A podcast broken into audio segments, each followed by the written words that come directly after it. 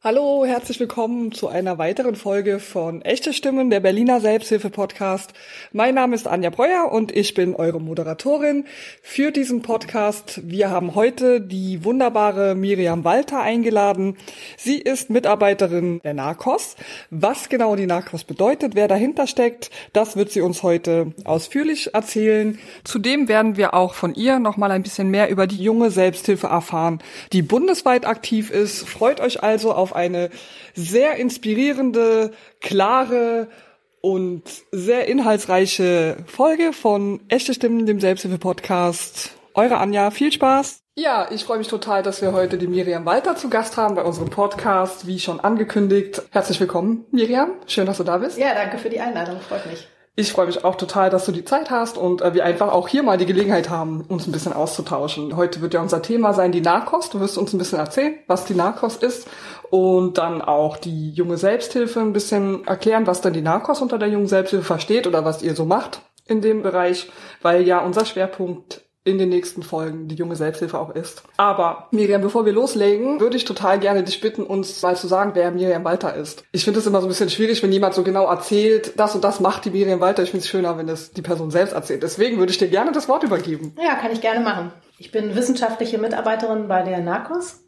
Die NACOS ist die, äh, jetzt eine sehr lange Name, nationale Kontakt- und Informationsstelle zur Anregung und Unterstützung von Selbsthilfegruppen ähm, hier in Berlin. Ich arbeite seit 2009, also jetzt doch schon auch sehr lange, als wissenschaftliche Mitarbeiterin bei der NACOS. Bin ursprünglich vom Studium her Politikwissenschaftlerin und eher 2009 relativ zufällig in den Bereich der Selbsthilfeunterstützung gestolpert. Aha, da möchte ich natürlich mehr erfahren. Ich mag die Zufälle im Leben. Würdest du uns mal erzählen, wie das gekommen ist? Ja, aber es ist jetzt kein besonders spannender Zufall. Es war eigentlich eher, finde ich, ein Beispiel dafür, dass wir alle, die wir in der Selbsthilfeunterstützung arbeiten oder in Selbsthilfegruppen aktiv sind, schnell wieder aus dem Blick verlieren, wie wenig bekannt eigentlich Möglichkeiten der Selbsthilfe sind hm. und wie wenig bekannt auch diese Selbsthilfeunterstützungseinrichtungen in Deutschland eigentlich sind. Wie beispielsweise die Narcos. Also ich brauchte einfach damals einen neuen Job, deswegen habe ich nach, nach Stellenausschreibung geguckt und von der Beschreibung dessen, was sie gesucht haben, hat es halt gepasst zu dem, was ich an Erfahrung mitgebracht habe. Aber ich weiß noch, dass ich in der Vorbereitung ähm, auf das Bewerbungsgespräch echt immer dachte, so, was soll das alles sein? Und wo hört die Kontaktstelle auf und fängt die Narcos an? Und was ist eine Gruppe? Was ist eine Vereinigung? Was ist eine Organisation? Also kann ich mir jetzt nach den vielen Jahren bei der Narcos zwar so gerade gar nicht mehr vorstellen, aber ich weiß, dass es für mich, meine ich, zu 98 Prozent vollkommen ich keine Vorstellung zum Thema hm. Selbsthilfe hatte. Spannend, das höre ich ja so oft und äh, deswegen finde ich es so wichtig, dass wir diesen Podcast auch machen können, ja, wo wir das ändern können, ja, so, weil es geht ja so vielen Menschen so und kurz für unsere Zuhörerinnen und Zuhörer, ihr habt jetzt das Wort Narcos gehört, wir werden natürlich in die Show Notes nochmal die Homepage, dass ihr das nochmal nachlesen könnt und wir werden auch gleich nochmal ein bisschen genauer in die Tätigkeit oder da reingehen, was eigentlich die Narcos ist. Nur falls ihr jetzt schon tausend Fragen habt, was ist denn jetzt die Narcos, was machen die denn eigentlich? Vielleicht kannst du uns ein bisschen erzählen, was dahinter steckt oder ja. wer dahinter steckt. Genau. Also die NARCOS, und ich bleibe jetzt bei der Kurzform, weil der lange Name wirklich zu kompliziert ist, ist die bundesweite Aufklärungs- und Netzwerkeinrichtung im Bereich der Selbsthilfe. Die NARCOS ist eine der Facheinrichtungen der Deutschen Arbeitsgemeinschaft Selbsthilfegruppen. Die NARCOS gibt es auch schon seit 1984 und die war als bundesweite Einrichtung auch immer schon in Berlin, obwohl ja zu dem Zeitpunkt in der Bundesrepublik eigentlich Bonn die Hauptstadt war, wo man denkt, wenn man jetzt Lobbyarbeit für ein Thema mhm. machen möchte, und das ist ja eines der Aufgaben, die die Narcos macht, eben, eben schon auch politisch einzuwirken ähm, ah. ähm, auf selbsthilfefreundliche Strukturen, hätte man eigentlich erwarten können, ähm, dass sie auch in Bonn wäre. Mhm. Aber sie war auch damals schon aus zu komplizierten politischen Gründen in Berlin. genau. Wenn man jetzt denkt, was ja doch in Deutschland eine sehr besondere Situation ist, dass hier es so viele Selbsthilfeunterstützungseinrichtungen gibt. Also quasi in jeder größeren Kreisstadt ja doch eine Selbsthilfeunterstützungsstelle und eine Selbsthilfekontaktstelle existiert. Man geht davon aus, dass an rund äh, 350 Orten in Deutschland es Unterstützungseinrichtungen gibt für Selbsthilfe. Das ist ja was Besonderes. Also ich ja. weiß von keinem anderen Land, also in Österreich und der Schweiz auch ein paar, aber es gibt ja in anderen Ländern eigentlich nicht so eine, so eine gute, mit öffentlichen Fördergeldern finanzierte mhm. Unterstützungsstruktur. Und die NACOS hat ein bisschen so eine Funktion wie die Selbsthilfekontaktstellen vor Ort, also in der Region, im Bezirk, mhm. auf Bundesebene.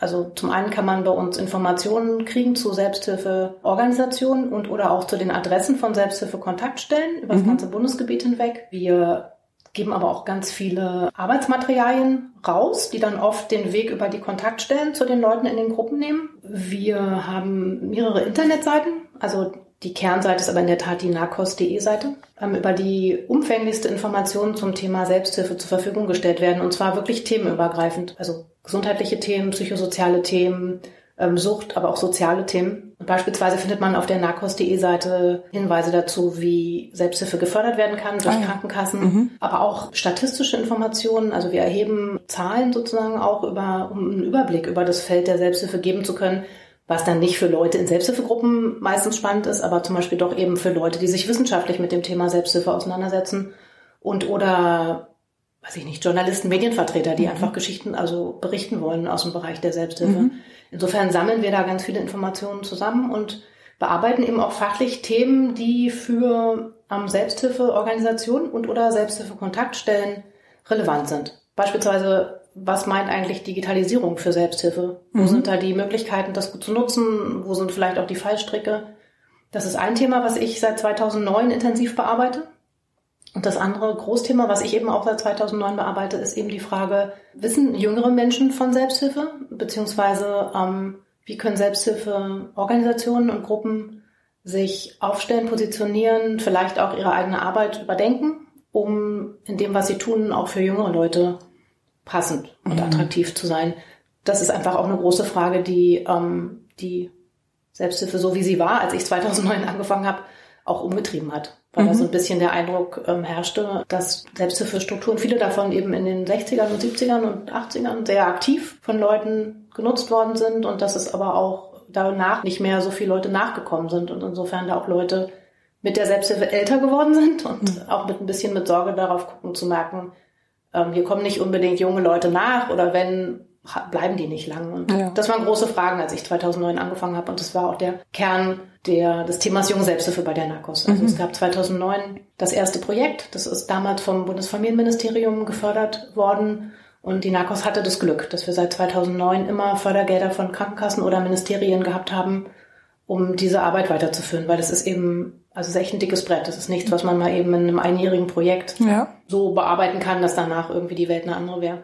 Ja, es zeigt auch ganz klar, dass auch also an öffentlichen Stellen, also jetzt zum Beispiel, wenn du sagst Förderung durch die Krankenkassen und auch Familienministerium, dass es einfach auch ein Thema ist, was ernst genommen wird. Also auch eine Wichtigkeit wird zum Glück gesehen und deswegen ja. ist es natürlich auch gut, dass die Narcos da ihren Fokus auch mit reinpackt in die jungen Leute. Ich würde ganz gerne nochmal zurückgehen. Du hattest vorhin, als du geschrieben hast, was die, die Tätigkeiten der Narcos, sind mir so ein paar Worte aufgefallen, die ich mir auch aufgeschrieben habe, weil ich mir nicht sicher bin, ob man sich wirklich vorstellen kann, was darunter fällt. Du hattest zum Beispiel gesagt, selbsthilfefreundlichere Strukturen, so hast du es genannt.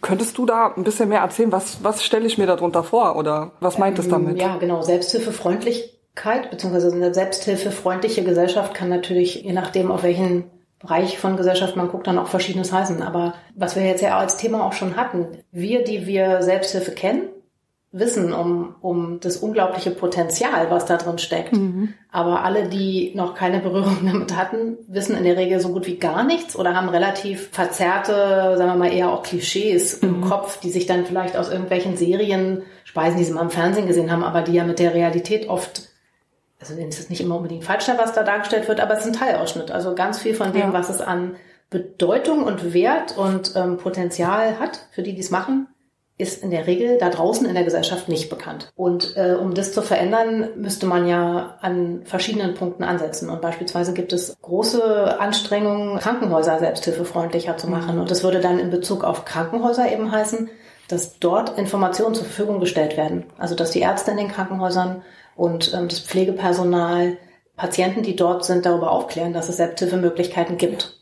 Oder beispielsweise Selbsthilfegruppen, die im Umfeld des Krankenhauses auch sich sowieso treffen, die Möglichkeit gibt, sich im Krankenhaus vorzustellen mhm. oder, oder auch wirklich direkt mit Patienten dann am Krankenbett Gespräche zu führen, wenn die beispielsweise aus einer, nach einer heftigen Diagnose aus der Narkose äh, aufwachen, einfach da auch beraten zu können aus der Perspektive von Leuten, die das Gleiche mhm. erlebt haben. Ja. Was ja eben diese ganz andere Perspektive ist, als die, die letztlich Mediziner und, und Pflegepersonal nur haben können, ja. Mhm. Also diese ergänzende Perspektive durch Leute, die es einfach selbst durchhaben und ähm, insofern auch Fragen des, wie lebt sich's mit so einer Geschichte, beantworten können, wo, wo natürlich Fachleute ja auch gar nicht den Anspruch hätten, diese Fragen beantworten zu können, aber schlicht auch oft ja auch gar nicht die Zeit haben. Das auf eine systematische, gute Grundlage zu stellen, in Krankenhäusern beispielsweise, da ist das Netzwerk Selbsthilfefreundlichkeit dran.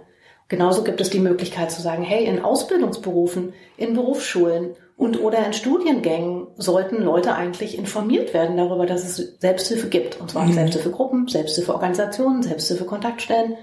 Und auch da merkt man ja, dass selbst in Studiengängen, wo Leute ähm, ausgebildet werden für Berufe, wo man denkt, da müssten sie es doch aber eigentlich wissen. Wir sagen beispielsweise Medizinstudenten, wir sagen beispielsweise Leute, die Sozialarbeit studieren.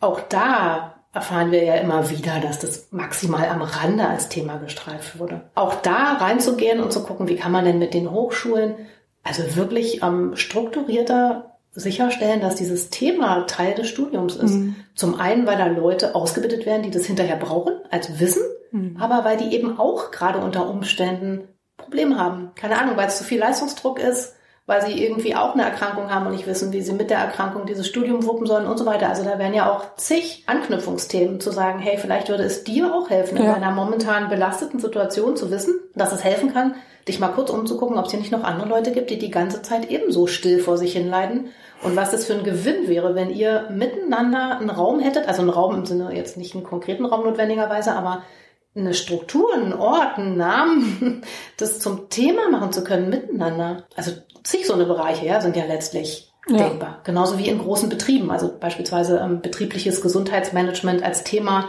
ist ja auch eins, was wirklich wichtig ist und auch gut vorangetrieben wird in vielen Bereichen, gerade in großen Betrieben. Aber auch da ist die Frage, wird da wirklich Selbsthilfe mitgedacht? Vielleicht gerade mal noch in Bezug auf Suchtthemen könnte ich mir schon vorstellen.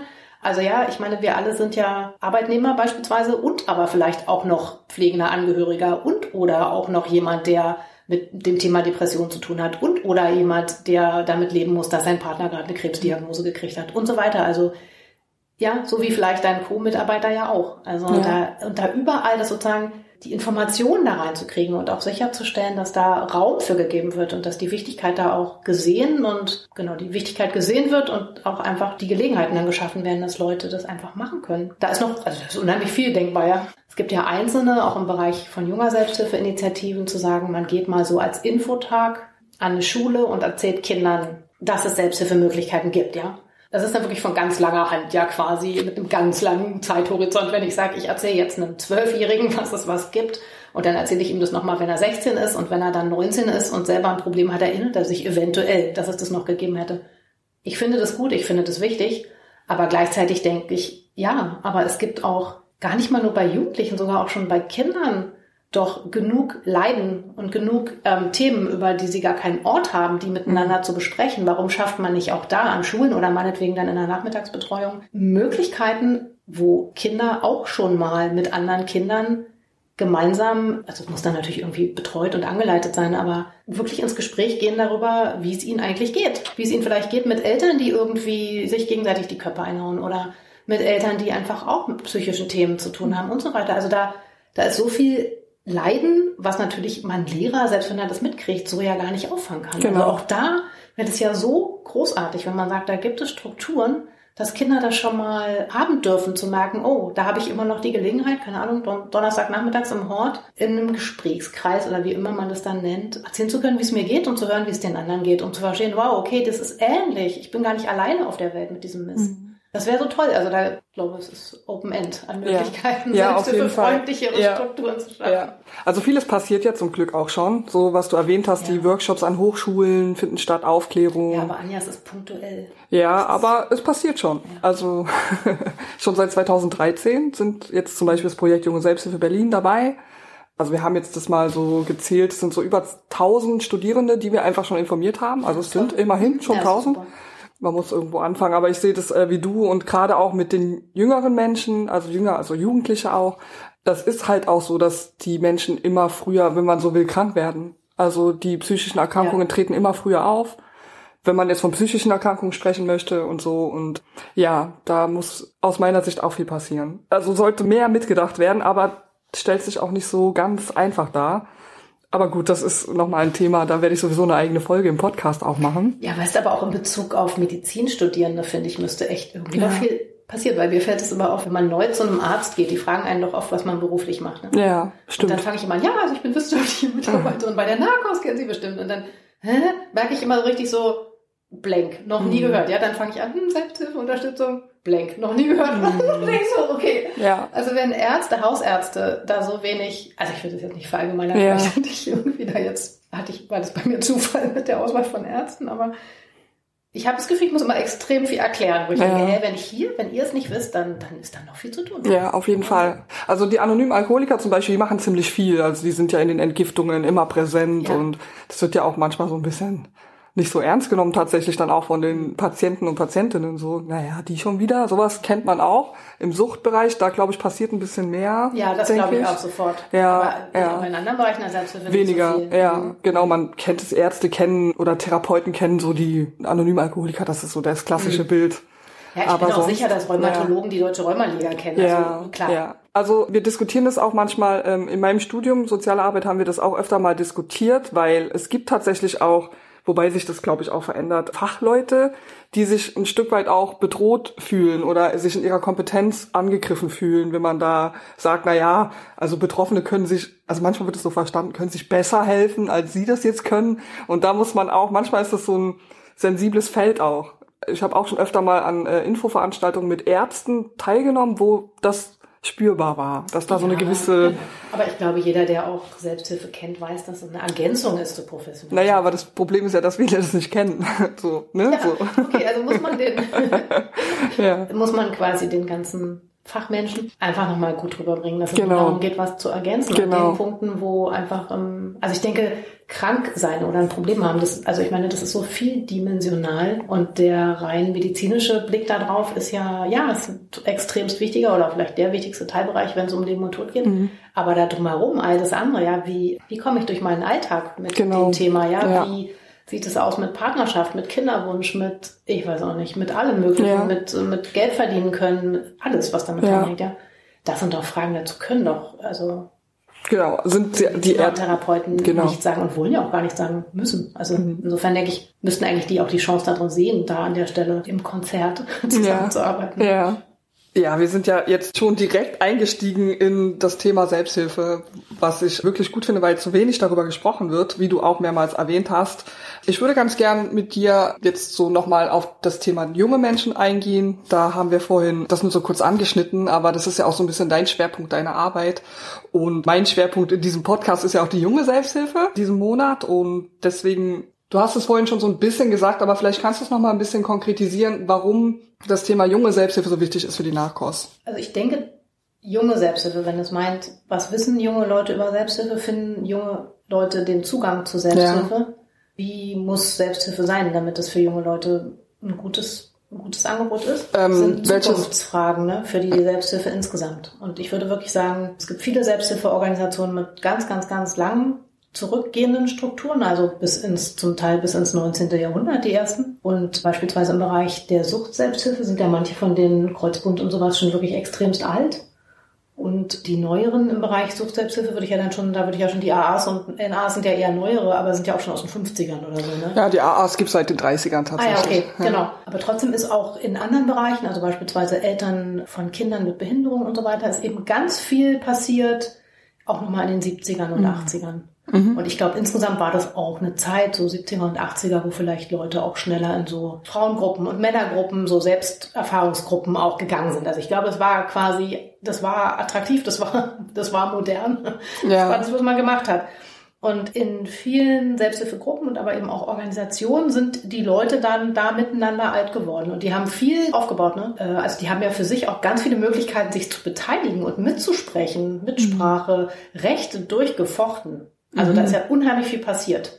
Und damit ist aber auch das, was heute von Selbsthilfeorganisationen gemacht wird, oft äh, extremst professionell und unglaublich vielfältig und richtig, richtig toll und mhm. richtig, richtig wichtig, aber auch groß, groß von den Aufgaben. Und in diesen Organisationen fällt es dann aber eben auch auf. Ne? Da kommen manchmal gar nicht so viele junge Mitglieder nach. Und die, die kommen, sind nicht unbedingt bereit, in diese Verantwortungspositionen auch mit reinzugehen, weil sie ja. auch sagen, hey, diese Schuh Schuhgröße, nee, wie nennt man das, dieser Schuh, ist ein bisschen groß. Ja. Deswegen gibt's da in vielen Selbsthilfeorganisationen Probleme einfach mit so Nachfolgegeschichten, ja. Die Älteren, die ja auch oft einfach stark belastet sind, weil sie krank sind, möchten sich irgendwie zurückziehen, haben das Gefühl, ja, wenn aber niemand nachkommt, gehen hier Sachen wieder ein. Also wir haben hier Beteiligungsrechte uns erkämpft und jetzt kommt keiner nach, der das machen will. Mhm. Da verlieren wir so wichtige Einflussmöglichkeiten für Patienten mit Erkrankung XY. Deswegen trauen sich dann viele Alte nicht, diese Posten abzugeben, obwohl sie eigentlich schon längst nicht mehr möchten, mhm. weil irgendwie niemand da ist, der es machen möchte aus Perspektive von Jüngeren, die vielleicht die gleiche Erkrankung haben und vielleicht auch mal einen ersten Kontakt hatten zu so einer Selbsthilfeorganisation, ist es A, ein Schritt zu sagen, ich werde jetzt auch Mitglied in einem Verein, ist vielleicht eh auch nichts, was jüngere Leute momentan mal ebenso schnell machen wie früher. Aber selbst wenn sie sogar sagen, ja, ich finde das wichtig genug, ich möchte da Mitglied werden, um den Verein zu unterstützen, heißt es ja noch lange nicht, ja, und ich lasse mich in den Vorstand wählen und mhm. arbeite da jetzt wöchentlich mit anderen zusammen mit und gehe in diese Gremien rein und das ist einfach viel Verantwortung und insofern, ich finde es auch nachvollziehbar, dass junge Leute da erstmal nicht sagen, ja klar, das ist meins, so wie ja auch in ganz vielen anderen Vereinen es schwer fällt, junge Leute ähm, zu motivieren, sich ja. darauf einzulassen. Ja. Eben auch dann denke ich, wenn du als junger Mensch kommst in so einen Verein und denkst, oh, die Spielregeln wurden hier aber schon festgeschrieben vor 20, 30, 40 Jahren, und es ist dann auf eine Art doch auch nicht, vielleicht nicht so einfach für jemand, der neu reinkommt, das noch in seinem Sinne zu gestalten, sondern mhm. der findet da was vor, wo eigentlich die, die es aufgebaut haben, natürlich auch denken, ist doch gut, es ist so, wie es sein soll.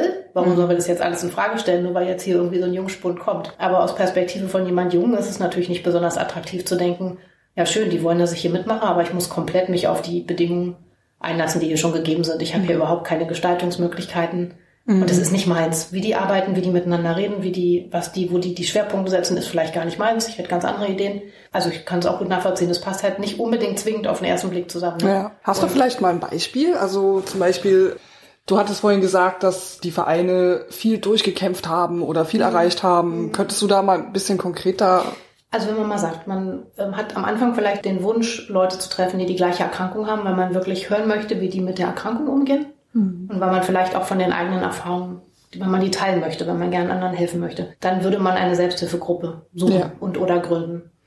Aber Selbsthilfeorganisationen die dann ja oft auch einen Vereinsstatus haben und damit auch eine stärkere Formalisierung, ähm, gründen sich ja in der Regel erst dann, wenn die Leute mehr wollen als den Austausch. Wenn mhm. sie wirklich versuchen wollen, Versorgungsstrukturen zu ihrer Erkrankung beispielsweise zu verbessern, weil sie merken, es gibt einfach Defizite in der, keine Ahnung, in der ärztlichen Versorgung oder mhm. Ärzte wissen zu wenig und so weiter oder die, weiß ich nicht, Sachen werden nicht finanziert durch die Krankenkassen, wo man als Patient denkt, hey, das ist aber unverzichtbar, dass wir das brauchen, bei Hilfsmitteln mhm. beispielsweise. Und deswegen sind ja viele Selbsthilfeorganisationen wirklich quasi als Lobbyorganisationen für Menschen mit dieser Erkrankung gründen sich. Und die wollen was, die wollen gesellschaftliche Veränderung. Und es ist unheimlich viel passiert, weil es ähm, viele Möglichkeiten gibt mittlerweile, dass Patienten auch einbezogen werden, mhm. wenn beispielsweise Forschungsvorhaben auf den Weg gebracht werden, wenn im gemeinsamen Bundesausschuss darüber beraten wird, welche Leistungen Krankenkassen übernehmen und welche nicht. Überall da mhm. sind mittlerweile Patientenvertreter mindestens in beratender Funktion, also oft ist es eine beratende Funktion, mit drin. Aber es braucht dann natürlich auch Patientenvertreter, die sagen, ich will da auch mit reingehen. Und das sind überhaupt keine, das ist ja keine einfache Aufgabe. Also ja. du, um da kompetent mitzureden, musst du dich einfach auch richtig gut vorbereiten. Ne? Ja. Also das ist eine richtig große Aufgabe, die ja von Selbsthilfevertretern geleistet wird aus Organisationen, die da ehrenamtlich tätig sind. In der Regel zumindest. Mhm das erfordert ja unheimlich viel Engagement, ja. Die Zeit muss man erstmal haben. Die ja. Zeit und die Energie und die Selbsthilfe ja. ist wirklich, ja. die wird ja jetzt gesehen. Also das ist ein, ein wichtiger Player wirklich auch im Gesundheitssystem mhm. ja geworden. Wie gesagt, es ist kein Selbstläufer. Also das funktioniert nur, weil Leute unglaublich äh, viel Energie da reinstecken und aufwenden. Und insofern ist es nachvollziehbar, ne, dass jemand Junges, der an einem Punkt in seinem Leben ist, wo noch so viele andere Baustellen auch sind, mhm. keine Ahnung, irgendwie sich von den eigenen Eltern erst noch mal kurz mhm. loslösen müssen, für sich rausfinden, wie er das, wie es beruflich weitergehen soll, Ausbildung und so weiter.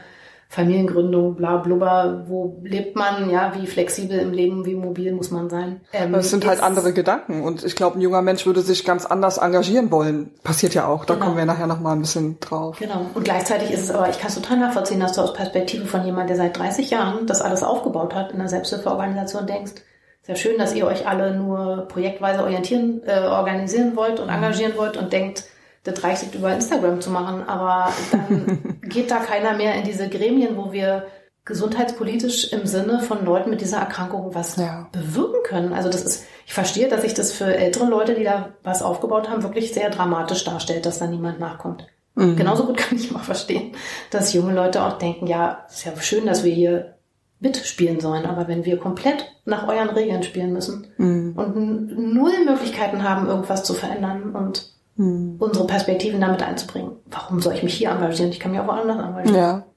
Was ja Und der Tag auch hat halt nur 24 ja, ja, Stunden. genau, genau. Ja, irgendwo muss man halt Mhm. Prioritäten setzen. Ja, das ist, wie du auch sagst, ein Stück weit auch der Zeit geschuldet, ne, in den 80er Jahren. Also ich denke da auch, ich weiß nicht warum, aber mir fallen auch immer wieder Gewerkschaften ein. Die haben ja auch rückläufige Zahlen irgendwie. Die sind ja auch in den 80er Jahren, waren die ganz hoch mit ihren Zahlen. Es ist vielleicht auch so eine Generationsfrage. So, ich weiß nicht, ob Also jemand ja, heute. Die Parteien, ich meine, Ja, alle, alle ja, Vereine, ja. also ich glaube, selbst Sportvereine, alle Ja, haben ja den, die Sorge, dass da Ja. nicht genug junge Leute nachkommen Ja. und die, die nachkommen, nicht unbedingt bereit sind, Verantwortung zu übernehmen. so wie In sie sich das vorstellen. Genau, genau. Ja, ich glaube Also, schon. Ja, Ich würde auch nicht sagen, dass junge Leute keine Verantwortung Ja. übernehmen wollen, aber die Ja. suchen sich andere Mhm. Formen. Andere Strukturen, ja. ja. spannendes Thema auf jeden Fall. Und meine Frage natürlich, was tut ihr in dem Feld? Weil ihr engagiert euch Genau, ja in ja dem genau, also Bereich. unterschiedlichste Facetten. Ja, Ne? Also ja. zum einen haben wir relativ schnell, auch 2009 in diesem Projekt, ähm, gemerkt, dass das Wissen über Selbsthilfe insgesamt in der Gesellschaft nicht ausreichend ist und bei jungen Leuten auch nicht. Mhm. Und dass das bisschen an Informationen, was Leute haben und junge Leute haben, auch nicht besonders attraktiv ist, beziehungsweise nichts, was dazu führt, dass jüngere Menschen denken, das könnte auch was für mich sein. Also wir haben eine Befragung auch gemacht bei Leuten, die im Bereich soziale Arbeit an Fachhochschulen waren und Menschen, die für Gesundheitsberufe an Berufsschulen in der Ausbildung waren und haben so ein bisschen abgefragt, was die wissen, aber auch was sie, wie sie denken, dass Selbsthilfe sein müsste, damit es für sie selbst attraktiv ist.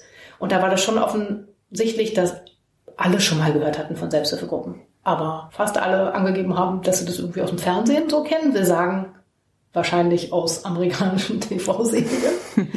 und dass sie denken, das ist sehr wertvoll für Leute, die sehr krank und oder sehr süchtig sind. Punkt. Und da hörte es halt auf. Ne? Insofern war schon von uns oder ist von uns ein ganz großer Schwerpunkt zu sagen, wir machen Imagepflege für Selbsthilfe bei jungen Leuten. Also positive Öffentlichkeitsarbeit, die da heißt, das ist ein Arbeits-, also es ist ja erstmal nur eine, ein, ähm, eine Arbeitsform, Selbsthilfe. Und grundsätzlich zu jedem Thema, was in irgendeiner Weise einen belastet, vielleicht eine sinnvolle Arbeitsform. Und diese, das als so offene Möglichkeit zu formulieren und zu sagen, hey, egal was du hast, es könnte sein, dass es einfach eine richtig gute Idee ist, mal zu schauen, ob es nicht noch andere gibt, die ähnliche Sachen umtreiben, die ähnliche Sachen beschäftigen oder belasten. Und mit denen gemeinsam irgendwie in den Austausch zu gehen und zu gucken, dass man sich gemeinsam stärkt und dass man gemeinsam, also auch im solidarischen, ja, für den anderen auch da sein, an dem eigenen Problem weitermacht. Dass da ein unheimliches Potenzial drin ist. Und das so offen zu präsentieren und auch zu sagen, hey, es gibt kein Thema, wo das nicht funktionieren kann. Und wie das genau aussieht, in dem, was da passiert, das entscheidest du, entsprechend deiner Bedürfnisse. Das ist so der Ansatz, den wir versuchen zu vermitteln. Also wirklich eine Öffentlichkeitsarbeit, die das vermittelt, über unterschiedlichste Ansätze. Also vor allem haben wir eben ein, eine extra Internetseite, ein Portal für junge Selbsthilfe ins Leben gerufen, auch schon 2011. Das heißt schon mal an Selbsthilfegruppen gedacht.de, wo wir eben Grundinformationen zum Thema, was ist Selbsthilfe, was kann es sein, wie vielfältig ist es, wie bunt ist es, transportieren wollen auf eine Art und Weise, die für jüngere Leute attraktiv ist. Und über dieses Portal für junge Selbsthilfe stellen wir auch Kontakte ähm, zur Verfügung zu jungen Selbsthilfegruppen zu ganz vielen Themen. Und jetzt ist ja immer eine spannende Frage, was meint eigentlich junge Selbsthilfe? Genau. Was meint junge Selbsthilfegruppen? Und es ist in der Tat ein nicht klar definierter Begriff. Und wann immer wir bei der NARCOS und oder in der Zusammenarbeit mit jungen Leuten aus der Selbsthilfe und oder mit Selbsthilfe-Kontaktstellen versuchen, das mal festzuzurren als Begriff, merkt man, dass das super kompliziert ist. Aber wir meinen schon, wir bei der NARCOS meinen mit junger Selbsthilfe, Selbsthilfe-Aktivitäten, sei es in Gruppen, in, also in altersgemischten Gruppen oder in Gruppen, wo alle relativ jung sind oder irgendwie in Selbsthilfeorganisationen, wo Leute jüngeren Alters aktiv sind. Ja. Also immer da, wo Leute jüngeren Alters irgendwie Berührung haben zum Thema Selbsthilfe. Und jüngeren Alters sagen wir mittlerweile im Kern zwischen 18 und 35. Ja. Aber klar, es gibt, es gibt Selbsthilfegruppen von jungen Parkinson-Erkrankten und die sind deutlich älter als 35. Und trotzdem sagen die, ja, aber wir wollen uns als extra junge Parkinson-Patienten organisieren, weil unsere Erwartungen, unsere Wünsche, unsere Bedürfnisse an das, was wir hier in der Selbsthilfe tun, trotzdem so anders sind als die von den ganz alten Parkinson-Patienten. Mhm. Also auch da haben die für sich den Sinn gesehen, sich als Altersgruppe nochmal gesondert selbsthilfemäßig zu organisieren. Aber wir bei der Narcos sagen dann trotzdem ja, aber wenn wir nach außen die Botschaft geben, hey junge Leute, Selbsthilfe kann was für dich sein und dann treffen sie dann da bei uns in den Kontaktadressen auf die jungen Parkinson-Erkrankten, die dann halt irgendwie 65 sind, ist es trotzdem irgendwie eine falsche Erwartung, die da mhm. dann geweckt wird. Insofern, also wir sagen im Kern, das, was wir vermitteln, sind Selbsthilfegruppen für Leute zwischen 18 und 35. Ja. Und ich merke jetzt aber, dass ich gerade ein bisschen wirr geredet habe, deswegen möchte ich es nochmal kurz ähm, klarziehen. Oft meint junge Selbsthilfe Selbsthilfegruppen wo alle Leute in diesem in dieser Altersspanne sind. Mhm. Also wo man sagt, ja, ich habe eine Krebserkrankung und merke, die Gruppe mit den Frauen mit den Krebserkrankungen zwischen 18 und 75 passt nicht so gut, wie wenn ich in eine Gruppe gehe, wo die anderen ungefähr alle im mhm. gleichen Alter sind. Wenn man sagt, sozusagen, die Erkrankung, klar, es ist der gemeinsame Nenner, der erstmal so den Weg in die Selbsthilfe eröffnet, aber es geht ja um Gemeinsamkeiten und dann hat man eben zusätzlich zu der Gemeinsamkeit Krebserkrankung mit jemand, der auch Mitte 20 ist und mitten in der Ausbildung ja. eben einfach noch mal mehr Gemeinsamkeiten als jemand, der auch Krebs hat, aber am Ende seines Berufslebens steht und den es eigentlich nicht mehr interessiert. Mhm. Deswegen ist so wie wir alle über junge Selbsthilfe reden, das, was dann im Hinterkopf mitgedacht wird, oft schon auch wirklich Gruppen, wo alle jung sind. Ja. Aber natürlich gibt es Selbsthilfegruppen, die super gut funktionieren, wo es ein sehr breites Altersspektrum gibt, ja, und wo die Jüngsten sehr gut mit den ganz Alten und mhm. umgekehrt können und wo das wirklich auch als eine Bereicherung erlebt wird. Und ich will insoweit in keinster Weise das irgendwie als die schlechtere Art von junger Selbsthilfe darstellen, wenn es ja. gemischt alte Gruppen sind, mhm. das nicht. Aber wir merken schon, dass junge Leute häufig bei vielen Erkrankungen es vorziehen würden, wenn die mhm. anderen in der Gruppe halbwegs im gleichen Alter sind. Und ich das ist ja, da ist Alter ist dann viel. Das ist der gleiche Lebensabschnitt oft und mit den einhergehenden Fragen, die mit diesem Lebensabschnitt zu tun haben. Aber ich glaube auch in der Tat, es hat auch was mit, mit Sprache zu tun, ne? Und wie man miteinander umgeht und sowas. Also das ist dann doch, ähm, sind, glaube ich, jüngere Generationen einfach doch anders geprägt als ältere. Und ja. insofern fällt, glaube ich, dann einfach der, die Kommunikation, das gegenseitige Verständnis fällt leichter. Also ich glaube, man muss dann halt weniger erklären, aber trotzdem kann es natürlich auch ein Gewinn sein, ja. vielleicht sich ja. mal auf andere Generationen ja. einzulassen. Mir fällt gerade dazu ein, die Kommunikation ist ein wichtiger, wichtiges Thema, gerade bei Jung und Alt. Manchmal denke ich auch so darüber nach, unsere Vorgänger, als die angefangen haben, gab es ja zum Beispiel gar kein Handy. Es gab kein Internet. Allein diese Tatsache verändert schon total viel. Ich habe neulich eine Festnetznummer angerufen und bin an einem AB gelandet. Und das passiert mir in meinem heutigen Alltag einfach nicht mehr. Ich schreibe eine WhatsApp schnell oder sowas oder Sprachnachricht oder und das ist aber in der Generation ja ganz anders. So, das ist mir, da habe ich viel nachgedacht in letzter Zeit. Oder ich habe einen Brief weggeschickt. Ich schicke auch im Moment aufgrund der Corona-Zeit vielleicht auch mehr Briefe weg. Das war ja früher auch ganz anders als heute. Und das, allein diese Tatsache finde ich in der Selbsthilfewelt auch schon total spannend. Genau das, ähm, ja. genau, das macht sich konkret an Kommunikationstools so ja. fest. Aber ich denke, es ist auch ja, Kommunikation ist ja aber, hat ja auch noch diese anderen Dimensionen, ja. Keine Ahnung, wie formell redet man miteinander oder wie flapsig redet Schon, man miteinander. Ja. Oder vielleicht auch, dass jüngere Leute mit einer größeren Selbstverständlichkeit dann auch sozusagen ins englische Begrifflichkeiten mm. switchen mm. und ältere Leute vielleicht nicht so. Ja. Und, und dann ist es ja nicht nur Kommunikation, ne? Es ist ja, glaube ich, auch wie, also ich bin ja jetzt deutlich älter als du, insofern bin ich auch schon eine andere Generation, aber sagen wir mal, wie auch noch die Generation vor mir anders mit Problemen vielleicht mm. umgeht. Also wo du sagst gerade, diese Nachkriegsgeneration überlebt hat, weil sie verdrängt haben. Mhm. Und insofern, wenn man als Überlebensstrategie Verdrängung stärker gelebt hat als vielleicht Leute, die später groß geworden sind, denken, dass das ein gesunder Weg ist, mit Problemen umzugehen, mhm. ist ja auch da schon nicht unbedingt zwingend klar, dass das so, wenn dann so viele verschiedene Generationen zusammen in so einer Gruppe sitzen, so gut funktionieren muss, wie die vorhaben, sich mit ihrem Thema auseinanderzusetzen. Ja. ja. Aber auch das kann ja spannend sein, ja. gesagt, dass man dann andere Wege kennenlernt. Ja. Also ich finde, es fängt auch schon so ein bisschen bei der Ansprache an bei jüngeren Leuten, also dieses Du und Sie. Ich meine, ja, heute genau. sagst du viel schneller Du. In manchen Firmen fängst du mit Du an sogar. Und wenn jetzt genau. so ein 70-jähriger Mann vor mir steht, weiß ich nicht, du da, da fühlt, das fühlt sich nicht richtig an. Ja. So. Und äh, ja, da fängt es irgendwie auch schon so, ja, so ein bisschen an. Genau, ich weiß, du hattest vorhin ein paar Internetseiten erwähnt, die ich natürlich auch in die Show Notes packe. Also schon mal an Selbsthilfegruppen gedacht ist eine Seite, wo man sich informieren kann. Ich würde jetzt gerne noch mal ein bisschen von dir erfahren, weil da auch weitere Internetseiten entstanden sind. Es gibt ja das Bundestreffen der Jungen Selbsthilfe. Ja. Genau. Und vielleicht kannst du da noch mal ein bisschen erzählen, was ist das Bundestreffen der Jungen Selbsthilfe? Genau, ja. Geht weit zurück. Also 2009 hatte die NARCOS das erste Projekt zum Thema Junge Selbsthilfe und wir hatten dann 2011 und 12 ein gemeinsames Projekt mit der Kontaktstelle hier in Berlin Mitte, mhm. deiner, der Kontaktstelle in Tübingen und der Kontaktstelle in Chemnitz. Mhm. Und im Rahmen dieses sogenannten Praxisprojektes hatte es auch mal ein Wochenend-Workshop gegeben, wo aus dem ganzen Bundesgebiet jüngere Menschen, die in unterschiedlichsten Selbsthilfestrukturen aktiv waren, zusammengekommen waren. Aber nur kurz, ich glaube, es war eine Übernachtung. Und als Idee war das aber geblieben, dass das unheimlich aufschlussreich ist, dann einfach mal über den eigenen Themenhorizont auch mitzukriegen. Also beispielsweise, wenn du im Bereich Epilepsie-Selbsthilfe bist, weißt du ja nicht, was die Stotterer machen. Und wenn du in der Stotterer-Selbsthilfe bist, weißt du nicht viel von, von den NAs oder so. Ne? Mhm. Ne? Das war richtig gut. Und auch ausgehend davon, glaube ich, ist dann hier von der Berliner Kontaktstelle damals im Zusammenhang mit dem hier in Berlin damals existierenden äh, Projektteam. Projektteam, mhm. junge Selbsthilfe. Auch ein bundesweites Austauschtreffen für junge Selbsthilfeaktive angedacht worden. Das hatte 2015 dann stattgefunden und ich war da als Teilnehmerin eingeladen. Und das war ein ganz tolles Wochenende. Da waren so um 40 Leute aus den unterschiedlichsten Bereichen auch. Und am Ende des Wochenendes hatten alle den Eindruck, äh, mehr bitte, mhm. regelmäßig treffen. Und das Projektteam hatte den Eindruck, boah, war das anstrengend in der Organisation.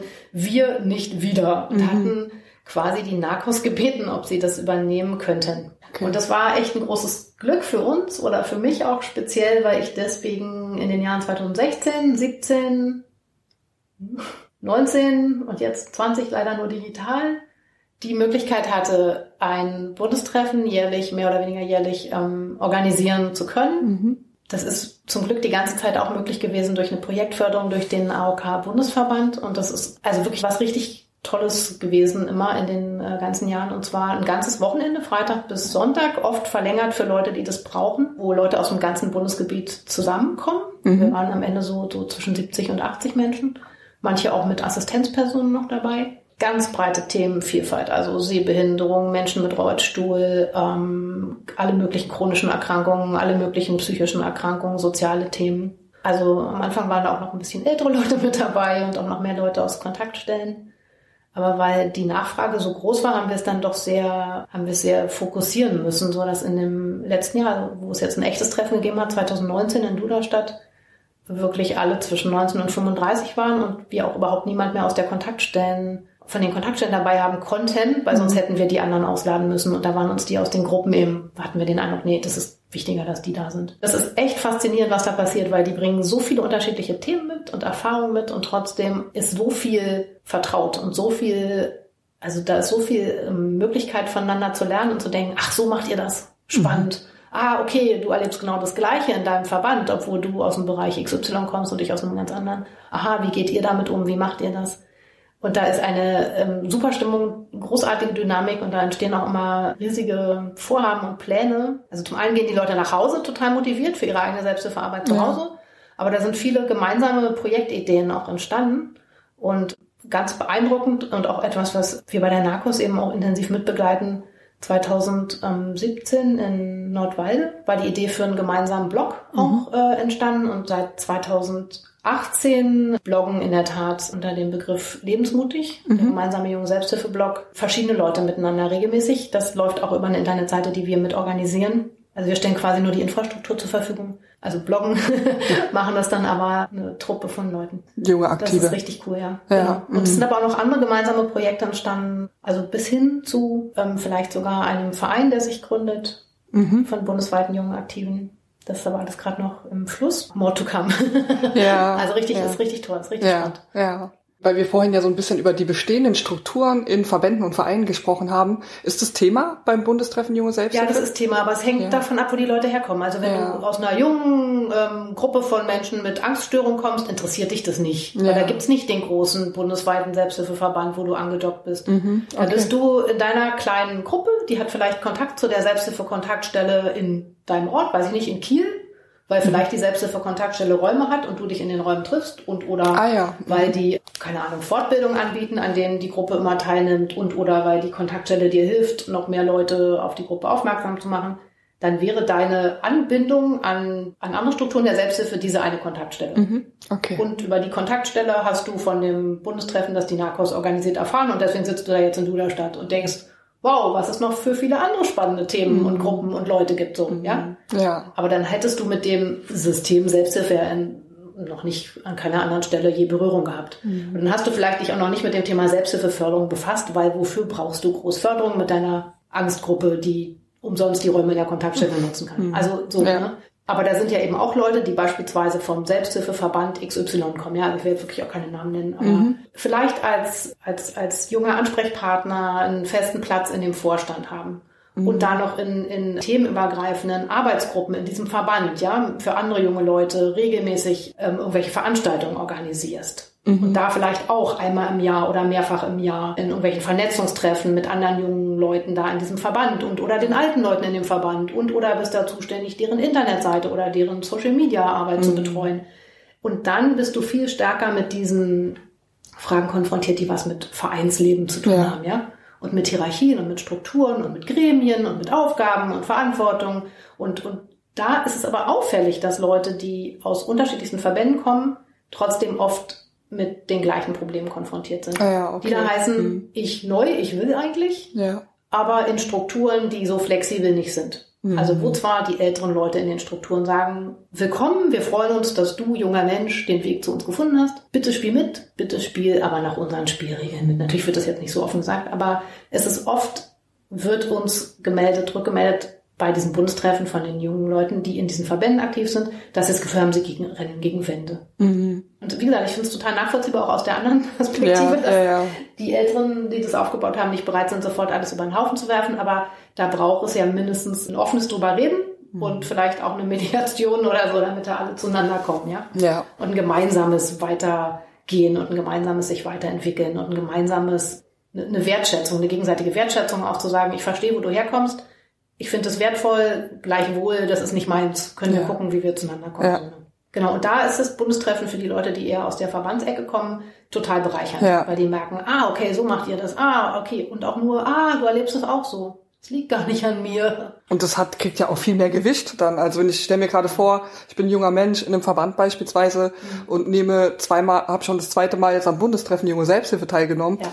Meine Aussage kriegt viel mehr Gewicht dann auch im Verband. Man kann halt auch durchaus sagen, ja, ich bin hier vernetzt mit vielen jungen Leuten, wir haben das und das miteinander besprochen. Vielleicht kann das auch dazu beitragen, dass die Strukturen vielleicht doch ein bisschen aufgebrochen werden können, weil du mit einer anderen Wertigkeit vielleicht auch auftrittst im Ja, Verband. also das wäre, das kann ich mir auch vorstellen. Ja. Also und so gesehen fällt mir jetzt auch ein 2016 schon, also das erste Bundestreffen, was wir gemacht haben, da ist eine gemeinsame Erklärung der jungen Selbsthilfe entstanden, die Mhm. über das Wochenende gemeinsam entwickelt wurde und am Ende auch von allen quasi verabschiedet wurde und das hatte, diese gemeinsame Erklärung, die gibt's auch auf der NARCOS-Seite noch zu sehen, ähm, die hatte auch so eine Stoßrichtung. Da ging es einmal in Richtung zu sagen, hey, ähm, es braucht mehr Öffentlichkeitsarbeit für Selbsthilfe.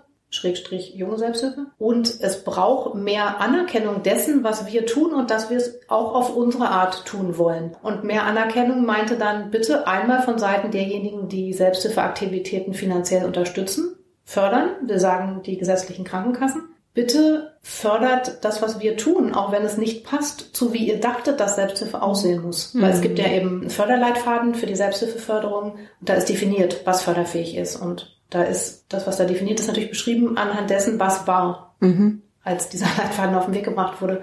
Und oft ist aber die Form, die junge Leute für sich wählen, um in der Selbsthilfe aktiv zu sein, quer, weil beispielsweise sie nicht die gemeinsame Erkrankung als gemeinsamen Nenner setzen für ihre Gruppe, sondern das gleiche Alter und die Herausforderung aufgrund von irgendeiner herausfordernden Lebenssituation, ja. Und oder weil sie eher versuchen, das lösungsorientiert und nicht so defizitorientiert zu sehen und deswegen Abstand nehmen davon, in den Namen ihrer Gruppe unbedingt die Erkrankung reinzunehmen, weil sie sagen, wir sind nicht die Selbsthilfegruppe von Frauen mit einer Brustkrebsdiagnose, wir sind die Selbsthilfegruppe von Frauen, die wieder ins Leben wollen oder so. Sind jetzt nur Ja. ja. Aber das ist manchmal dann von dem, was sie sagen, was sie machen, wie sie sich nennen und mit wem sie sich da wie organisieren, nicht ganz so passt zu dem, wie die etablierte Selbsthilfe und die Selbsthilfeförderung denkt, das aussehen muss, damit es geht. Und aber auch mit Blick auf die in Anführungszeichen alten Selbsthilfeaktiven könnt ihr akzeptieren, dass wir unsere eigenen Formen und Wege finden müssen. So wie mhm. ihr übrigens in den 70ern auch eure eigenen Formen und Wege gefunden mhm. habt. Und das war passend zu dem, was ihr brauchtet. Und wir brauchen jetzt vielleicht was anderes. Und oder wir brauchen mindestens die Zeit, uns darüber Gedanken zu machen, was wir eigentlich brauchen. Ja. Und vielleicht kommen auch die Jungen am Ende von diesem Prozess darauf zu sagen, hey, und wir wollen übrigens im Stuhlkreis sitzen mhm. und reden und ein Blitzlicht am Anfang machen. Wir wollen vielleicht gar nicht alles völlig umwälzen und anders machen, ja. Aber der man muss erstmal offen denken dürfen, genau, ne? um dann genau. wieder dahin zu kommen. Ja, ja. Ich denke gerade auch an diese Stuhlkreisvisionäre, was wir auch schon mal hatten, den Workshop, wo wir versucht haben, die ältere Generation und die jüngere Generation zusammenzubringen, dass man einen Raum findet, wo beide mal offen sprechen können. Und das war auch sehr interessant, zumal auch da zu beobachten war, es gab eine gewisse Haltung der Älteren, so eine gewisse Haltung, naja, was wisst ihr schon? Ich sage das jetzt bewusst überspitzt, was wisst ihr Jungen schon? Und äh, ich weiß, am Ende dieses Workshops gab es von den Älteren auch die Aussage, ich, ich habe jetzt ein viel besseres Bild von dem, was ihr eigentlich macht. Da waren auch falsche Bilder in den Köpfen der älteren Leute. Und das war auch total spannend. Und das war auch auf der anderen Seite zu beobachten, von den jüngeren Leuten, die dann auch die Älteren ein bisschen besser verstehen konnten. Also diese Begegnungen sind, glaube ich, auch wichtig, dass beide miteinander offen sprechen, wie du auch schon gesagt genau, hast. Das ist ja immer so der ja, Punkt. Ja, das ist ein guter ja. Punkt. Also ich glaube auch, es kann sein, dass junge Leute, die sich für Selbsthilfe entscheiden, merken in der Gruppe, in die ich regelmäßig gehe, da tut es mir ganz gut, wenn die anderen ungefähr in meinem Alter sind. Und trotzdem ist es wichtig, immer mal wieder, muss ja dann nicht jede Woche sein, aber vielleicht ein paar Mal im Jahr, doch auch die Begegnung zu haben mit Leuten, die ja gleiche mhm. Erkrankungen und oder aber schon viel älter sind. Mhm. Und man dann trotzdem merkt, also mindestens um im Gespräch zu bleiben, ne? ja. mindestens um zu merken, ach, ist ja interessant, was ihr da macht, das ja. wusste ich gar nicht. Oder müssen genau. wir auch vielleicht gar nicht das Rad neu erfinden. Also genau. das ist auch was, was schon bei dem Bundestreffen Junge Selbsthilfe mir auch aufgefallen ist, dass dann, wenn man so keine Ahnung, wenn wir so beim gemeinsamen Arbeiten an so Punkte gekommen sind, was, was müsste es geben, was sollte sein, damit eure Arbeit gut läuft, dass da oft Sachen formuliert worden sind als Forderung oder als Wunsch, wo ich dachte, ey, aber das macht doch die Selbsthilfe alle schon. Das mhm. machen doch die Alten die ganze Zeit schon. Beispielsweise mit Kliniken zusammenzuarbeiten, um da vor Ort Peerberatung machen zu können. Oder eben in, in, in gesundheitspolitischen Gremien mitzureden. Das, das gibt's doch alles schon, ne? Mhm. Und das wissen die Jungen nicht. Genauso wie die Alten nicht wissen, was die Jungen eigentlich machen. Also da ist echt eine spannende Frage, wie man da diese Brücken auch baut. Ja. Also ich glaube, man kann nicht verlangen, dass die Jungen sich sozusagen dem einfügen in die Strukturen ja. der Alten. Das nicht. Ich glaube, die müssen ihre eigenen Sachen machen dürfen, wenn sie mhm. möchten. Aber das voneinander wissen und in, in Beziehung bleiben, im Gespräch bleiben, ist wichtig. Bei dem, was ich im Bereich digitale Selbsthilfe sehe, ist es ähnlich. Ich würde es nämlich jetzt auch nicht unbedingt sagen, die Jungen sind die, die immer da nur noch alles digital machen mhm. und die Älteren sind die, die bitte face-to-face -face alles machen wollen. Das würde ich jetzt so gar nicht sehen wollen. Aber auch in Bezug auf digital, aufs Digitale kann man ja schon sehen, da entstehen Kommunikationsräume, weiß ich nicht, bei, bei Instagram oder bei YouTube. Da nutzen Leute das, um über ihr Leben mit ihrer Diagnose Krebs beispielsweise zu reden und da drumherum entsteht auch ganz viel an Kommunikation und oder irgendwelche Facebook-Gruppen, ja. Da entsteht ganz viel von dem, was in der Selbsthilfe auch passiert, aber die etablierte Selbsthilfe kriegt das nicht wirklich mit mhm. und die da auf in sozialen Medien unterwegs sind und zum Teil da unglaublich viel ehrenamtliche Arbeit auch reinstecken, und unheimlich viel investieren, wissen auch überhaupt nicht, was da alles im, in der etablierten Selbsthilfe schon passiert und wie konstruktiv das wäre, da mal miteinander ins Gespräch zu gehen und voneinander nicht unbedingt zu lernen, aber sich zu ergänzen. Ja. ja. Und auch ja. zu sagen, wir bedienen den Teil, ihr bedient den Teil, aber wir müssen da im Gespräch bleiben. Ja. Wir müssen aufeinander verweisen können und, Ach, wichtiger und einander Punkt. nutzen können. Ja. ja. Und als, nicht als, sich nicht als Konkurrenz sehen, weil genau. das ist auch schon ja, äh, öfter mal ja, vorgekommen, extrem. so, ja.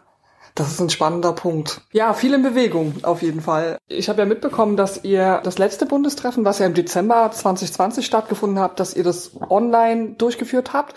Kannst du uns da noch mal ein bisschen mehr zu erzählen, wie, wie ihr das umgesetzt habt, wie es gelaufen ist, vielleicht sogar Gemeinsamkeiten und Unterschiede zu den Präsenz-Bundestreffen Genau, also insofern haben wir relativ schweren Herzens entschieden, dass wir eine digitale Alternative machen. Und wir haben es auch wirklich Alternativveranstaltung genannt, weil wir nicht den Anspruch hatten, dass das, was das Bundestreffen so besonders macht, nämlich wirklich diese lange Zeit miteinander und dieses viele offizielle Arbeiten, aber auch diese vielen, vielen Gespräche dann an den Abenden bis da in die Nacht rein und diese anderen Teile des Bundestreffens eben, keine Ahnung, wirklich bis in die Nacht zu tanzen und am Lagerfeuer zu sitzen und so, dass das nicht möglich ist das ins Digitale zu transferieren. Aber diese digitale Ersatzveranstaltung hat dann trotzdem auch stattgefunden an über drei Tage, Freitag, Samstag und Sonntag, jeweils für mehrere Stunden und auch an allen drei Tagen mit noch einem informellen Teil, wo wir hinterher ans Lagerfeuer eingeladen haben, was insofern weiterhin die gleiche Videokonferenzsoftware war, aber so, dass dann die, die noch dabei geblieben sind,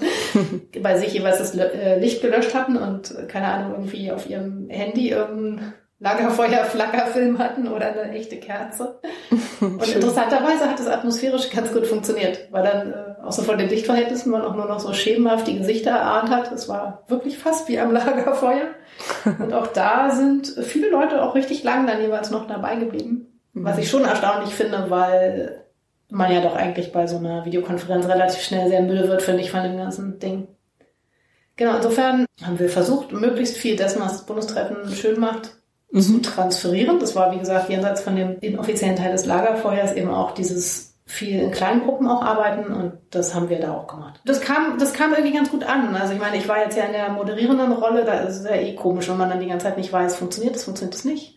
Aber Feedback am letzten Tag war so, dass alle gesagt haben, Gott sei Dank hat stattgefunden. Mhm. Und es war mhm. gut, dass es auch am Ende des Jahres, eines schwierigen Jahres, nochmal irgendwie dieses gemeinsame Zusammenkommen gab und Viele haben gesagt, hey, sie gehen irgendwie wieder mit etwas mehr Hoffnung jetzt auch ins nächste Jahr, was auch die Selbsthilfe anbelangt. Und diese Vereinsamung, denke ich, war jetzt halt schon echt heftig für viele mhm. Leute. Ne? Und Gruppen haben nicht stattgefunden und, und so auch man ist isoliert von seinen Freunden und Familien.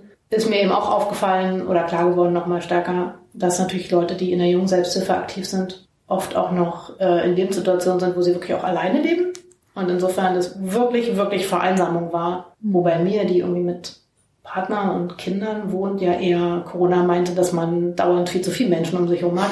Und die ja. Lückensucht, wo man mal alleine sein kann, ist es natürlich für Leute, die die ganze Zeit alleine sind und im Homeoffice und so oder beziehungsweise Ausbildung komplett nur noch digital. Mhm. Eine echt, echt ganz harte Zeit jetzt gewesen. Und insofern war, obwohl es auch schon wieder nur eine Videokonferenz war, dieses digitale Bundestreffen hatte lustigerweise trotzdem viel von, oh, schön euch mal wieder zu sehen. Und da waren ja sogar auch von den 40 Leuten, ich glaube, die Hälfte war noch nie vorher bei einem Bundestreffen dabei gewesen. Und ich hatte mir schon auch Gedanken gemacht, funktioniert das ja? Hm, dass sie sich da das Gefühl haben, sie fassen Fuß. Und aber auch die haben rückgemeldet, dass sie total begeistert waren und gerne auf jeden Fall zum nächsten Bundestreffen direkt dazukommen werden. Und also es hat ganz gut funktioniert. Cool. Das war halt auch echt toll zu merken, weil das waren jetzt ja Leute, die wir schon aus den Treffen davor kannten, wie gut sich da alle aufeinander verlassen können, ja, dass das funktioniert und wie viel mhm. gegenseitige Verständnis da auch ist bei Leuten, die so unterschiedlich drauf sind. Mhm. Und auch Verantwortung wurde Ja, Wahnsinn, ja, ja, Wahnsinn. Ja, ja, ja, ja. total beeindruckend, wie viel Engagement da im Bereich von junger Selbsthilfe Leute aufbringen. Wie Leute sich reinhängen für andere Leute. Ich meine, man muss es schon mal klar machen. Also die Leute, die zum Bundestreffen junge Selbsthilfe kommen und auch die, die jetzt überlegen, einen Verein zu gründen, was die da wollen, ist schon lange nicht mehr eine Verbesserung ihrer eigenen Situation, ne? sondern das mhm. ist eigentlich wirklich getragen von diesem, ich möchte, dass andere mit dieser Erkrankung es einfacher haben, als ich es hatte. Ich möchte das, was ich hier über Jahre des Schmerzes gelernt habe, möchte ich anderen mhm. zur Verfügung stellen. Also das ist Ehrenamt echt vom Feinsten. Das ist total, total beeindruckend. Wow, ja. Richtig, also ja. richtig beeindruckend. Ja, berührt mich total. Schön zu hören, weil das widerspricht total dem Bild, was oft herrscht. Also es wird ja oft gesagt in unserer Gesellschaft heute, jeder denkt nur noch an sich und so. Die Erfahrung mache ich in der Selbsthilfe nicht, auch in der jungen Selbsthilfe nicht. Ja. Nee, und, und ja. ich finde, das muss man auch immer wieder betonen. Ja, ja. Wir bei der Narcos sprechen auch extra von gemeinschaftlicher Selbsthilfe und nicht nur von Selbsthilfe. Weil das Wort Selbsthilfe ist so ein Tick irreführend, weil man denken könnte, ich mache es für mich alleine und ich habe mich im Blick und mein eigenes Interesse und alles andere ist mir wurscht. Aber gerade in der Selbsthilfe ist es ja die Bereitschaft, es mit anderen zu tun. Genau. Also ich finde, das ist ein, eine extrem solidarische Geschichte und es ist ein ein wirklich sehr gutes Geben und Nehmen und eine Verbesserung der eigenen Situation dadurch erfahren, dass man anderen hilft. Also das ist ja wirklich großartig. Und ja. insofern ist es, also ja, Selbsthilfe wird ja auch zum Bereich bürgerschaftliches Engagement gezählt, aber manchmal so ein bisschen nicht mitgedacht, ja. Und ich mhm. finde auch eben, manchmal, wenn man böse sein möchte, hat man den Eindruck, da wird den Leuten nahegelegt, dass, dass sie nur ihr, ihren, ja, ihre eigene Situation im Blick haben, ja. Und das ist es mitnichten. Also diese Bereitschaft für andere da zu sein und zu mhm. geben, finde ich echt phänomenal in der Selbsthilfe. Ja. ja. Und auch in der Jungen, aber eben ja. auch in der alten. Ja, auf jeden Fall, ja. Wird es denn ein weiteres Bundestreffen geben? Und wenn es eins gibt, und ich bin ein junger Mensch in der Selbsthilfe, wie ja, kann ich dran teilnehmen? Genau, also wir wollen auf jeden Fall weiterhin richtige Bundestreffen Junge Selbsthilfe machen können. Aber ähm, in der Tat jetzt, heute, Januar 2021, ist es halt schon wieder so, dass man sich nicht richtig traut, für 2021 konkreten Datum ins Auge zu fassen. Wir sind im Gespräch mit dem Ort, wo wir es durchführen wollen, weil er sich echt einfach super gut mhm. eignet, weil wir müssen, wir brauchen ja immer ein Tagungshaus, was ganz viele Möglichkeiten hat, Leute in Einzelzimmersituationen unterzubringen, weil man kann Leute, die sich nicht kennen und die auch oft mit Erkrankung herkommen, nicht zumuten, nach so vollen Tagen dann mhm. sich auch noch das Zimmer mit jemandem zu teilen. Das geht nicht. Und wir brauchen ganz viele Zimmer für Leute, die auch beispielsweise einen Rollstuhl haben und auch noch ein Assistenzbett im gleichen Zimmer brauchen.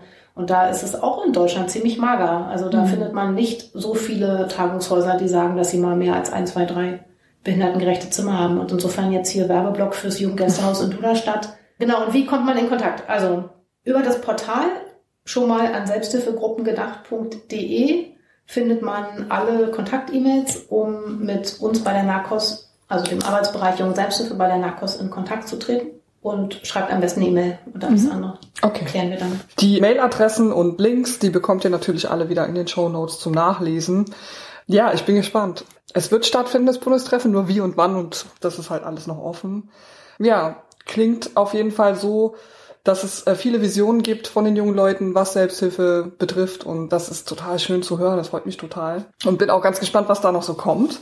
Wir sind schon fast am Ende angekommen unserer Folge hier mit dir, Miriam. Und es ist natürlich schon so ein bisschen deutlich geworden im Podcast. Ich möchte dich trotzdem noch mal fragen, was ist für dich das Beeindruckendste an der Selbsthilfe oder die Arbeit mit Selbsthilfegruppen, gemeinschaftlicher Selbsthilfe? Was begeistert dich? Also ich bleibe mal wirklich bei der jungen Selbsthilfe und den Leuten, die ich über die Bundestreffen erlebe. Weil da ist es wirklich der Hammer, weil da so viele Leute aus so unterschiedlichen Bereichen hinkommen. Und man gab dann auch schnell das Schlagwort, ja, gelebte Inklusion, aber das ist es wirklich, weil du bist sonst im Leben, ähm, kommst du ja doch selten aus deiner eigenen Erfahrungsblase raus. Und auch wenn du dich für Selbsthilfe entscheidest, bist du vielleicht in einer Gruppe oder Organisation, wo die anderen ja die gleiche Erkrankung haben oder die gleiche Geschichte mitbringen. Und dann da aber die Gelegenheit zu haben, halt wirklich mal mit jemand zu reden, der sehbehindert ist und mit jemand, der irgendwie eine Epilepsie hat und mit jemand, der irgendwie einen künstlichen Darmausgang hat und mit jemand, der mit Depressionen, Angststörungen zu tun hat und mit jemand, dessen Eltern ein Suchtproblem haben oder eine psychische Erkrankung. Bei den Bundestreffen herrscht irgendwie so eine offene Atmosphäre, weil die Leute, glaube ich, alle wissen, die anderen sind ja auch in der Selbsthilfe aktiv, dass dann auch direkt gefragt werden kann, ja. Dass in allen anderen Konstellationen, wo du Leute kennenlernst, die du nicht kennst, würde ich unterstellen, ja, die ersten 24 Stunden würde man die Fassade aufrechterhalten, dass alles perfekt läuft, dass man super gut funktioniert, dass man gut klarkommt und so weiter. Und irgendwann dann später, ja, nach dem, weiß ich nicht, nach dem dritten gemeinsamen Abend oder was, würde man vielleicht auch mal über Probleme reden. Und bei den Bundestreffen ist das ab der ersten Minute auf dem Tisch und das ist so beeindruckend, weil man dann mit so vielen Situationen konfrontiert ist, wo man dann auch nachfragen kann und sagt, kein Wahnsinn. Und man da selber, also halt immer Mann, aber ich glaube, es geht wirklich allen so, man komplett an seinen, über seinen eigenen Horizont geht und denkt, ach, verstehe. Ah, okay, so stellt sich das da, wenn ist einem selbst nie klar geworden. Und dann, ich, für mich ist es frappierend dann auch nochmal zu merken, dass man immer von dem eigenen, wie man Sachen erlebt, dann doch auf andere schließt irgendwie. Mhm. Wenn man eigentlich weiß, dass man es nicht sollte und so weiter. Aber dann immer wieder konfrontiert zu werden, und das müssen alle, die da in dem Bereich der jungen Selbsthilfe versuchen, zusammenzuarbeiten, auch immer wieder neu realisieren und auch tun. Und das ist auch nicht einfach. Festzustellen, nur weil mir was gut tut oder schlecht tut, kann ich nicht davon ausgehen, dass es bei der anderen Person auch so ankommt. Und oh, gucke an, ich kann mir noch vorstellen, dass jemand, der nichts sehen kann, was von mir was Besonderes braucht. Wenn ich ihm was vor die Nase halte, funktioniert es nicht. Mhm. Aber ich muss schon gesagt bekommen, dass jemand, der mit einer Angststörung hierherkommt oder mit ADHS hierher kommt, ganz andere Sachen braucht, damit er hier gut teilnehmen kann, damit er gut teilhaben kann, ja. Und was es braucht, damit Leute wirklich auf Augenhöhe miteinander teilhaben können, das ist, funktioniert halt nicht einfach von alleine, ne? Da muss sehr offen drüber gesprochen werden ja. und man muss sich immer wieder vergewissern, hey, sind wir hier noch, weißt du, kommst du noch klar? Ja. Passt es für dich? Ist es zu schnell? Ist es zu langsam? Bin ich zu dominant? Bin ich zu wenig dominant? So, was, was brauchst du, damit du hier mitmachen kannst, mhm. ja? Und das ist richtig kompliziert. Also es läuft absolut nicht konfliktfrei, aber es ist auch eine wahnsinnige Gelegenheit, das zu lernen, finde mhm. ich. Also echt total beeindruckend. Ja. Und auch echt die Bereitschaft. Ab, ja. Hut ab vor den Leuten, ja. die da in diesem Bereich in der jungen Selbsthilfe aktiv sind, ja. sich darauf einzulassen, ja sich das zu geben. Also klar, man wächst, die alle wachsen, die alle wachsen ja wahnsinnig an diesen, in diesen, in diese Möglichkeiten hinein, ja. Also das ist ein mhm. riesiges, tolles Lernfeld, aber klar, aber man könnte auch einen leichteren Weg gehen, ja. Man mhm. müsste sich das nicht geben. Man mhm. müsste sich da nicht engagieren und das also echt Hut ab. Mhm. Richtig toll.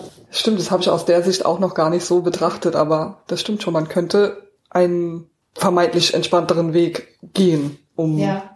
Ja, aber ich meine, wächst ja, ne? Man, man wächst. Es sind aber gleichzeitig, genau, und es sind, äh, da ist ein riesiges Entwicklungspotenzial ja, ja. da. Und ich weiß noch, wie, ich glaube 2017 in, bei dem Bundestreffen in Nordwalde, da auch jemand am letzten Abend sagte, vor einem Jahr da habe ich gerade erst angefangen, mich überhaupt auf Selbsthilfe einzulassen. Niemals hätte ich gedacht, dass ich ein Jahr später in den Zug steige und irgendwo hinfahre für ein ganzes Wochenende, wo ich hier mhm. niemand anders kenne mhm. und an dem Wochenende hier den Eindruck habe, ich bin nach Hause gekommen, ja, und ich bin hier in, wie in, in einer guten Familiensituation, ja, und traue mir hierzu, eine Gruppe zu moderieren, traue mir hierzu, zu aus unserer kleinen Gruppe, mich da vorne hinzustellen und zu berichten, was wir gearbeitet haben mhm. und sitze jetzt mit euch am Ende im Restaurant und wir feiern dieses Wochenende und ich habe das Gefühl, ich habe also mehr als Freunde kennengelernt, ja, an einem Wochenende. Ja. Wer hätte das gedacht? ja. ich, da, wer hätte ich niemals hätte, hat er gesagt, dann hätte er sich das zugetraut. Ja, das ist auch das, was ich, was mich immer wieder begeistert und was ich auch immer wieder erlebe, ist die, die Räume von Selbsthilfe, wo Menschen sich treffen, die Selbsthilfe für sich nutzen. Ich erlebe immer ein über sich hinauswachsen.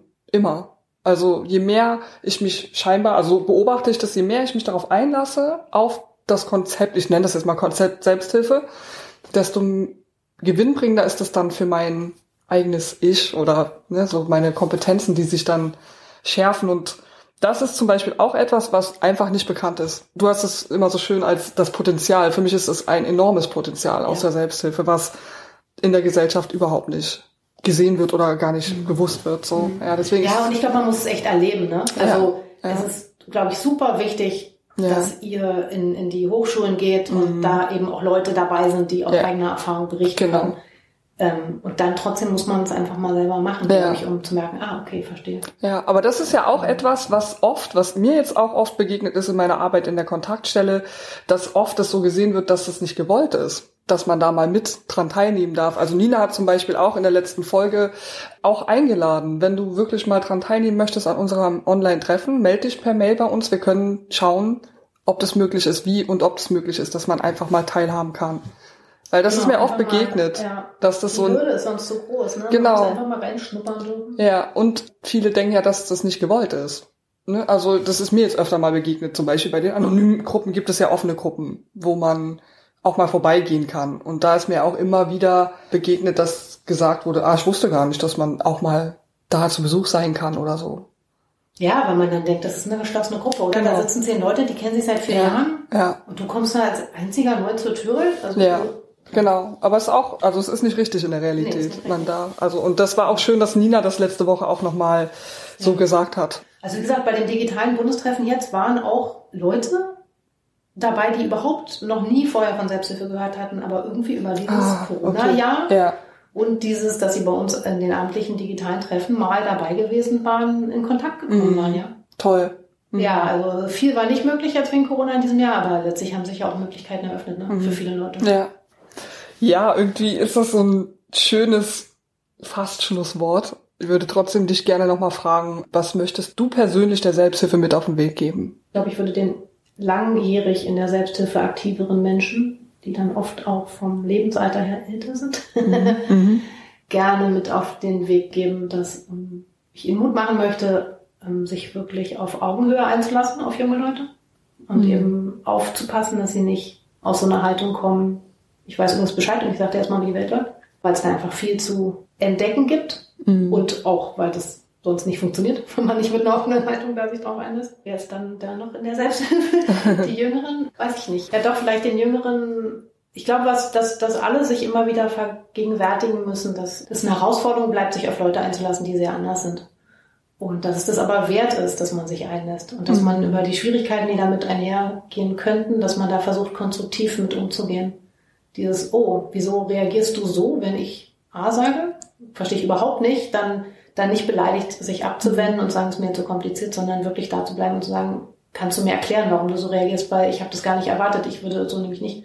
Irgendwie diese ähm, Herausforderungen, die dann da auch entstehen, weil Leute ja so verschiedene Sachen erlebt haben, mhm. dass man das als Chance sieht mhm. und, und nicht ja, und nicht sich schnell abwendet und denkt, der versteht mich nicht, der will nichts mit mir zu tun. Okay. Aber das eignet sich jetzt nicht so richtig als Schlusswort, glaube ich. Ja, also das Schlusswort an sich wird ja eh deine persönliche Empfehlung zu einem Buchfilm Ja. oder Veranstaltung sein, deswegen. Das würde ich dich dann jetzt an der Stelle fragen. Also du kannst dich ähm, entscheiden. Also du musst jetzt nicht ein Buch, ein Film und eine Veranstaltung, sondern eins von allen drei oder wie du willst. Aber ähm, das habe ich noch nicht ganz verstanden. Das Ja. soll jetzt einen Bezug zu Selbsthilfe Nicht unbedingt. Also wäre schön. Also, pass auf, Anja. Ja. Ich finde, es braucht eine gute Serie oder einen guten Film, am besten eine Serie, damit es dauerhaft in Erinnerung kommt, um Selbsthilfe so attraktiv zu machen. Und zwar, es gibt ja, wie gesagt, es gibt ja viele amerikanische Serien, wo Selbsthilfe auftaucht, weil es, glaube ich, in den USA ja viel normaler ist, Mhm. Selbsthilfe aufzusuchen und nicht alles in der Darstellung ist ja negativ null. Also ich meine, es gibt ja tolle Sachen. Aber es bräuchte doch die deutsche Serie, Ja. um dem der Realität, wie sie hier in der Selbsthilfe ist. Die ist ja doch noch ein bisschen anders als diese Gruppen in den USA, die ja eher noch auch dem anonymen Gruppenkonzept folgen.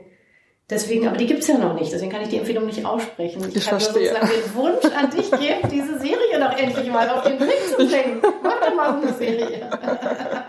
Ja, wir hatten ja schon äh, tatsächlich so filmtechnisch schon so ein bisschen überlegt, aber das ist auch ein Riesenprojekt, ne? So Ja. über mehrere Jahre. Genau. Aber danke für den Hinweis, das wäre echt was. Das wäre richtig gut. Das wäre richtig gut. Ja, ich glaube, Serie gut. ist besser, weil dann Ja. hast du kontinuierlich Ja. das in Erinnerung. So Ja. Film ist, den manche haben den gesehen, die anderen nicht, Ja. und dann Ja, und ja. dann keiner mehr. Oh, da hast du aber was Ja. jetzt angetriggert. Genau, das wäre die ja, Serienempfehlung. ja, okay, gut. Das ist eine tolle Empfehlung. Genau. Und dann noch aus Ja. meinem persönlichen, Ja. nicht selbsthilfebezogenen Ja. Teil meines Lebens. Mhm. Genau, würde ich einen Podcast auch empfehlen wollen. Der heißt 10% Happier. Von Dan Harris. Das ist ein US-amerikanischer Journalist, der aufgrund von einer eigenen, sehr über, für ihn sehr überraschend auftretenden Angstepisode, die ihn komplett kalt erwischt hat, während er irgendwie live auf Sendung war, ähm, sich mit dem Thema Meditation zu befassen. und ausgehend davon äh, mit Buddhismus. Und der Typ ist richtig toll und der hat unglaublich spannende, tolle Gäste, die oft wirklich aus dem Bereich Buddhismus auch stammen, aber sind eben meistens sind so als Amerikaner, ist auf Englisch. Aber das ist ein ganz breites Spektrum, wo wirklich die ganz großen Fragen des Lebens äh, diskutiert werden und auch immer mit einem ganz aktuellen Bezug. Also sei es jetzt irgendwie Klimawandel, sei es Black Lives Matter, sei es jetzt die aktuellen Geschichten da rund um Trump. Super spannend, super tolle Leute und einfach von der Gesprächsatmosphäre, die da entsteht. Ja. Ist das, also das liegt, denke ich, ja auch viel an ihm, wie er diese Gespräche führt. Totales Geschenk. Also fast immer es sind zwei bis drei Episoden pro Woche und ich finde es eigentlich immer so, wo ich denke, Wahnsinn. Cool. So die ganz großen Fragen des Lebens, Ja. ja? Ja, gut. Wie lebt man, wie soll Ja. man leben, was ist wichtig so? Durch den Buddhismus geprägt, das kann nicht schaden. Ja, ja habe ich aufgeschrieben. Ich werde euch den Link dazu natürlich auch in die Shownotes packen, so dass ihr da reinhören könnt. Vielen Dank für die Empfehlungen, beide, und auch für deine Zeit und dein Wissen und deine Erfahrungen, die du mit uns hier im Podcast geteilt hast. Und ja, gibt es noch etwas, was du gerne loswerden würdest am Ende des Podcasts oder ist für dich alles gesagt? Naja, alles gesagt ist bestimmt nicht, aber ich freue mich auf jeden Fall für die Gelegenheit, dass ich hier sein konnte. Mhm. Ja, ich weiß ja schon, dass auch das für jemand, der jetzt erstmalig mit Selbsthilfe zu tun hat, das vielleicht jetzt auch alles ein bisschen wirr ist in den Bezügen, wie, wo, was, wer. Und wo die Selbsthilfegruppe aufhört und die Selbsthilfeorganisation anfängt und die Kontaktstelle aufhört und die Nachwuchs anfängt und so weiter. Also insofern ähm, einfach gerne mir eine E-Mail schreiben. Mhm. Ich Ja. erläutere dann nochmal. Ja, Mach's noch konkreter. Ja, super. Das werde ich auf jeden Fall auch. Äh, deine Mailadresse in die Show Notes, so dass man direkt auch Ja. dich anklicken kann sozusagen. Ja. Wunderbar. Vielen Dank, Miriam. Ich bin gespannt, was noch passieren Ja, wird. danke, und Anja. ja, schönen Tag. Und das war's auch schon wieder mit unserem Podcast Echte Stimmen, der Berliner Selbsthilfe-Podcast mit der wunderbaren Miriam Walter. Ich hoffe, ihr hattet genauso viel Freude wie ich. Und wenn ihr uns gerne ein Feedback senden möchtet oder Fragen habt oder vielleicht sogar selbst Gast sein möchtet in unserem Podcast, meldet euch gerne bei uns entweder auf unserer, über unsere Homepage www.echte-stimmen.de oder schreibt mir eine Mail an hallo@echte-stimmen.de. Ihr bekommt wie immer alle Infos in den Show Notes und ich freue mich auf die nächste Folge. Eure Anja. Tschüss.